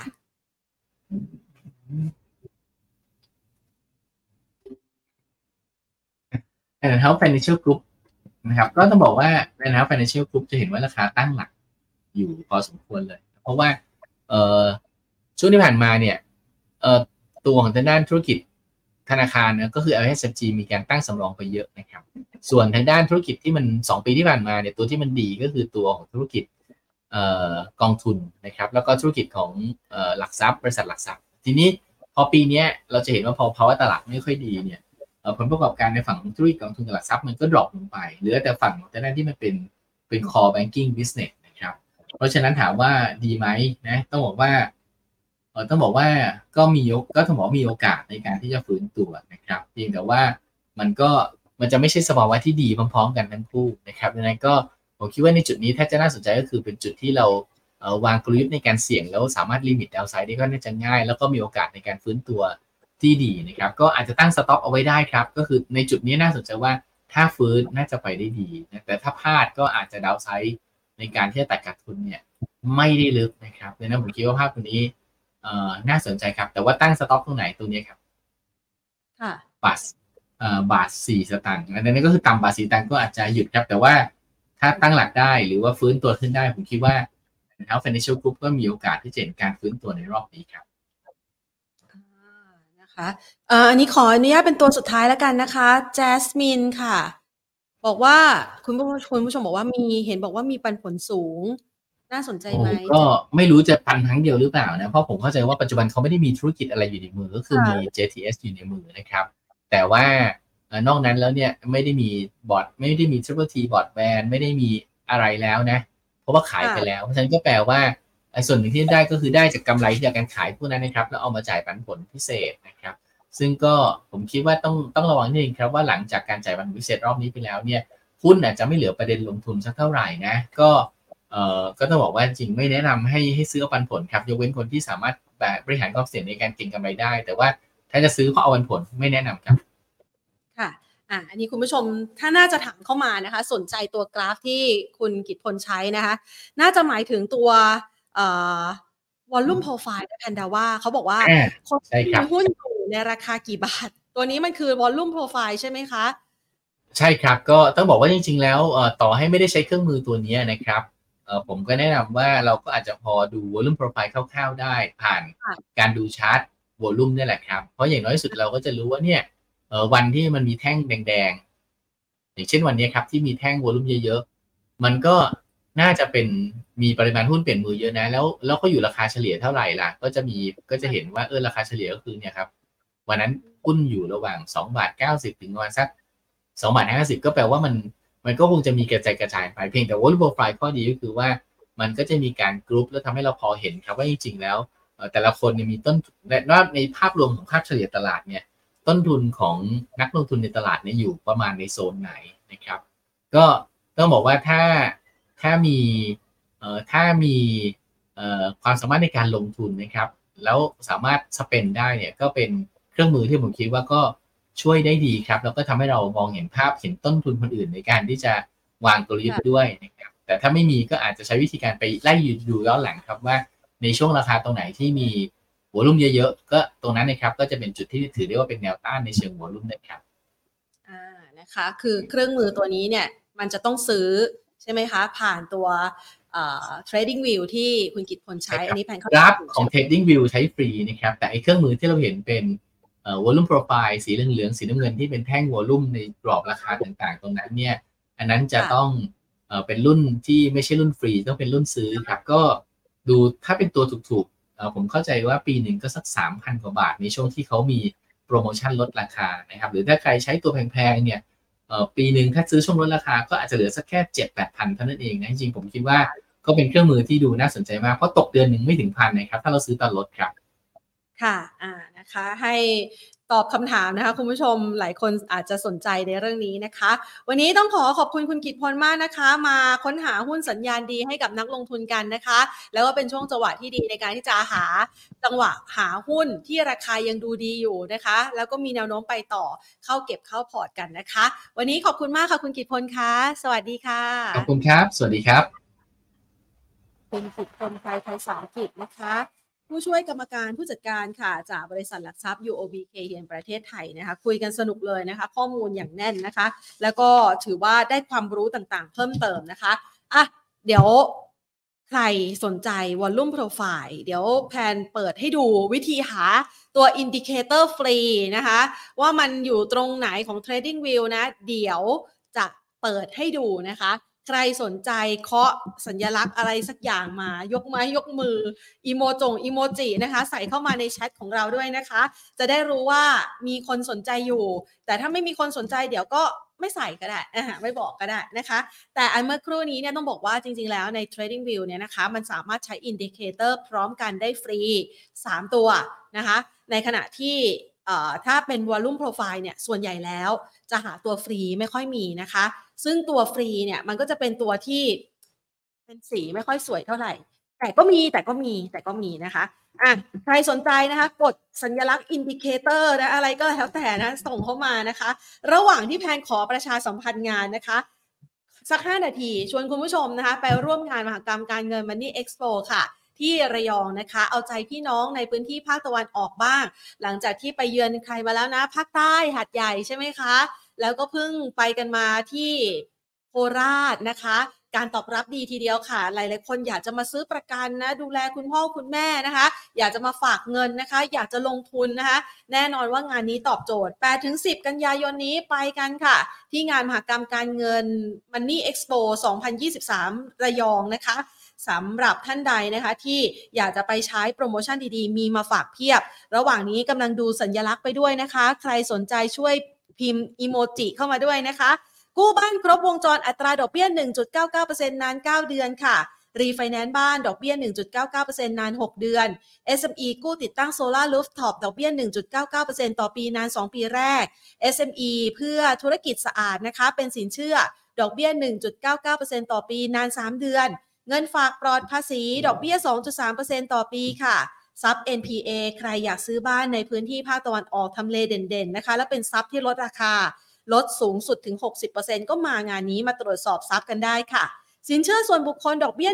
1.99%นาน 3 เดือนนะคะ สมัครบัตรเครดิตลุ้นแพ็กเกจทัวร์ฝรั่งเศสสวิตไต้หวันทองคำนะคะ มาสมัครกันได้ ซื้อประกันในงานแจกทอง 50,000 บาทเอาละหลาย ๆ คนส่งอีโมจิกันเข้ามาแล้วนะคะ พอให้ชื่นใจว่าอยากรู้กันนะคะ เดี๋ยวมาเปิดดูนะคะว่า สามารถใช้อะไรยังไงได้นะคะ ส่วนสัมมนาฟรี Market Today Special นะคะมีหัวข้อไตรมาส 4 จังหวัดสะสม หุ้นเต็งหนึ่งรับอนนิสงนโยบายกระตุ้นเศรษฐกิจ 2024 คือมองยาวไปเลยนะคะ คือเวลาเราลงทุนในหุ้นน่ะมันต้องใช้ระยะเวลาใช่ไหมคะ ดังนั้นเรามองยาวเลยค่ะ มองยาวเพื่อที่จะมองหา การลงทุนนะคะ เก็บเข้าพอร์ตระยะยาวกัน ระยะยาวก็คือวางแผนสั้นกลางยาว 3 เดือน 6 เดือน 1 ปี แล้วแต่สไตล์ของแต่ละท่านนะคะ สุกที่ 8 กันยายนมาพบกันบ่าย2.15 เป็นต้นไปนะคะ ผ่านทางแฟนเพจ Facebook Money and Banking Channel Money Expo การเงินธนาคาร แล้วก็ผ่านเข้ามาใน YouTube ของเราตอนนี้ และรวมไปถึงเว็บไซต์ moneyexpoonline.com ด้วยค่ะ เอาละ 8ถึง 10 กันยายนนะคะเซ็นทรัลระยองฝากไว้ด้วยนะคะสำหรับงานนี้ โอ้โห ดูมีกำลังใจนะ หลาย ๆ คนพิมพ์อีโมจิสนใจกันเข้ามานะคะ และตอนนี้นะคะโปรดิวเซอร์ของเราก็เปิดเอาไว้ให้แล้วนะ เอางี้มาดูกันนะคะว่าเจ้าตัว Volume Profile เนี่ย คือมันมีทั้งเครื่องมือที่ใช้ฟรี และเครื่องมือที่เสียตังค์นะคะ อันนี้แพนเปิดให้ดูขออนุญาตนะคะ คุณผู้ชมอาจจะมองไม่เห็นนะ เพราะว่าในสตูที่แพนอยู่นะตอนนี้เนี่ย อันนี้เป็นฉากนะคะ ข้างหน้าเป็นกล้องและตรงนี้นะ บางครั้งเอ๊ะทำไมพิธีกรมองไปทางนี้นะคะ พิธีกรมองจออยู่ค่ะ จอมันอยู่ตรงนี้นะคะอะแพนขออนุญาตนะคะ เปิดเป็นราคากราฟทองให้ดูนะคะ ใครสนใจเรื่องราวที่แบบนี้เนี่ยเดี๋ยวเอามาให้ดูกันต่อนะคะ คือ เจ้าตัววอลลุ่มโปรไฟล์อย่างที่คุณกิตพลว่าไว้เนี่ยนะคะ มันเป็นตัวที่ไม่ฟรีไม่ฟรีเนี่ยเขาจะมีเลยขึ้นมาเลยว่าแตกต่างนะคะ วอลลุ่มโปรไฟล์อะมันก็จะมีนะ บางตัวเป็น new เป็นอะไรแล้วแต่นะคะ เวลาเราคลิกเข้าไปเนี่ยมันก็จะบอกว่า โอเค อยากรู้ใช่ไหม อันนี้อันนี้น่าจะเป็นตัวฟรี อันนี้ตัวฟรีเนี่ยก็คือวอลลุ่มตรงนี้นะคะ อันนี้วอลลุ่มส่วนตัววอลลุ่มโปรไฟล์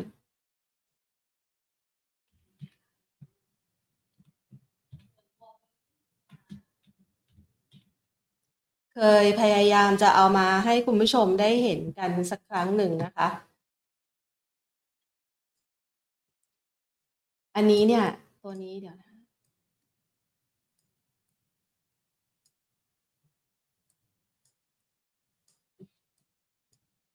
อะบางตัวเนี่ยมันจะต้องมีตัวขึ้นช่วงเวลานะคะ อันนี้แพนขอเทียบเคียงกับสิ่งที่แพนใช้อยู่บ้าง แต่มันจะมีเครื่องมือหนึ่งเลยค่ะ ที่เราสามารถใช้ได้นะคะ ขออนุญาตนะคะ ใช้เวลาแป๊บหนึ่งคือบางครั้งเนี่ยอยากจะเอามาฝากคุณผู้ชมแหละ แต่ว่าบางทีไม่ได้เตรียมมาก่อนนะคะ มันอาจจะต้องใช้ระยะเวลาสักนิดหนึ่งในการตามหา indicator นะคะ เพราะว่าตัว volume profile ที่เราใช้เนี่ยมันอาจจะไม่เหมือนกันนะ volume profile V O L U M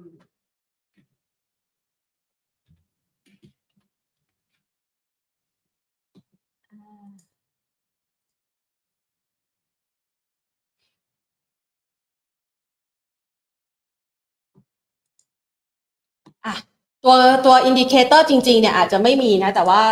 มันมีแหละค่ะ แต่ว่าแพนอะอาจจะยังหาใช้เวลาอยู่นะคะ แต่ว่าแพนเอาใช้เครื่องมือตัวนี้ให้คุณผู้ชมดูดีกว่า มันสามารถใช้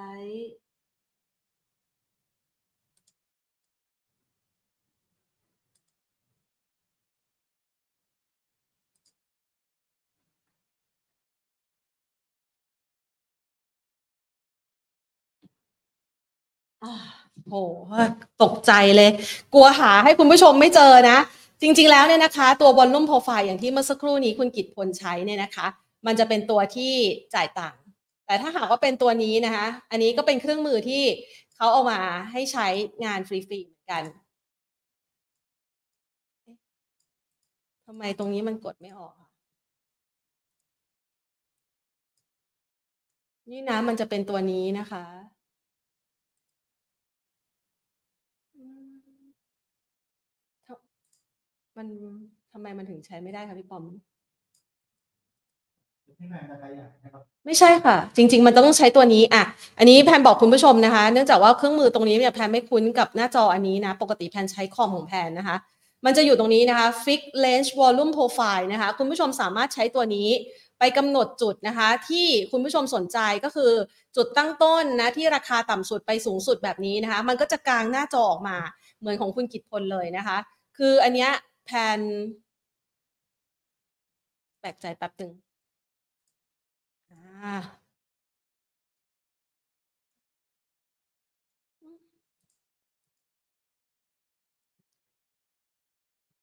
อันนี้หน้าจอมันไม่เหมือนที่แพนใช้ อะ งั้นแพนฝากไว้ให้คุณผู้ชมดูตรงนี้นะคะ เอาลองไปทำดูนะคะ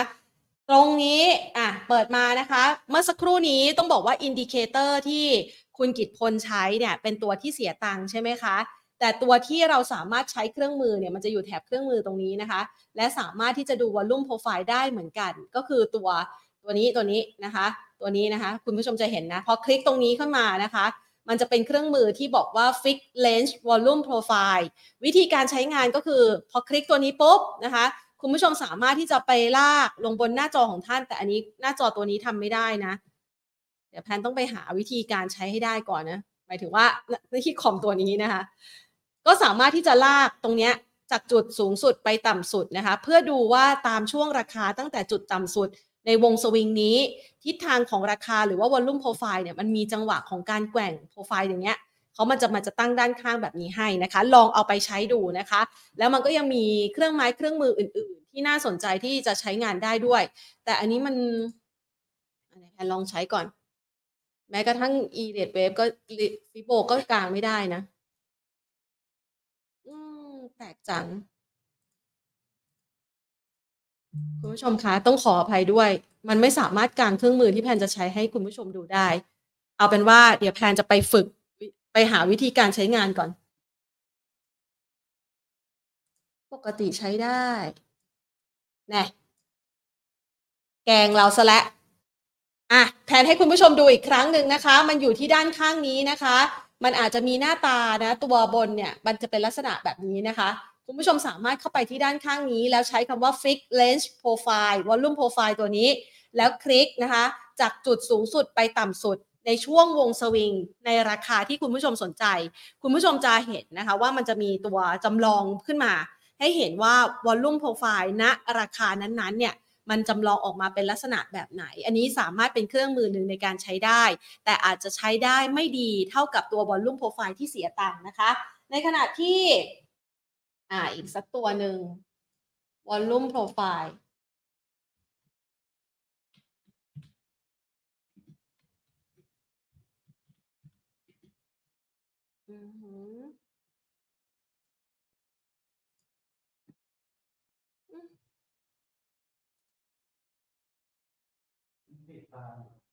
ไม่ค่ะ มันไม่ได้ปิดตา แต่คอมพิวเตอร์เครื่องนี้ดูเหมือนจะใช้ไม่ได้นะคะ เอาเป็นว่าแพนขออภัยสำหรับการใช้งานเครื่องคอมพิวเตอร์ตัวนี้ที่แพนยังไม่สามารถปลดล็อกมันได้ เดี๋ยวแพนไปทำการบ้านมานะคะ แล้วแพนจะไปซักซ้อมกับมันก่อน แล้วเดี๋ยวจะกลับมาตอบคุณผู้ชมให้ได้เลยนะคะ แต่ลองใช้เครื่องมือตัวนั้นไปลองประกอบดูก่อนนะคะ ดูเหมือนว่ามันจะค่อนข้างจะแกงแพนละตอนนี้นะคะ เอาเป็นว่า ใช้เวลาตรงนี้สั้นๆ เท่านี้แล้วกันนะ ก่อนที่คุณผู้ชมจะเสียเวลาไปมากกว่านี้นะคะ เดี๋ยวแพนสัญญาแพนจะไปตามหามันกลับมาและหาวิธีที่จะคลิกเครื่องมือตัวนี้นะคะ ให้เกิดขึ้นบนเว็บไซต์ที่ใช้ Trading View ให้คุณผู้ชมอย่างแน่นอนนะคะอะวันนี้หมดเวลาลงแล้วนะคะ ลากันไปก่อน สวัสดีค่ะ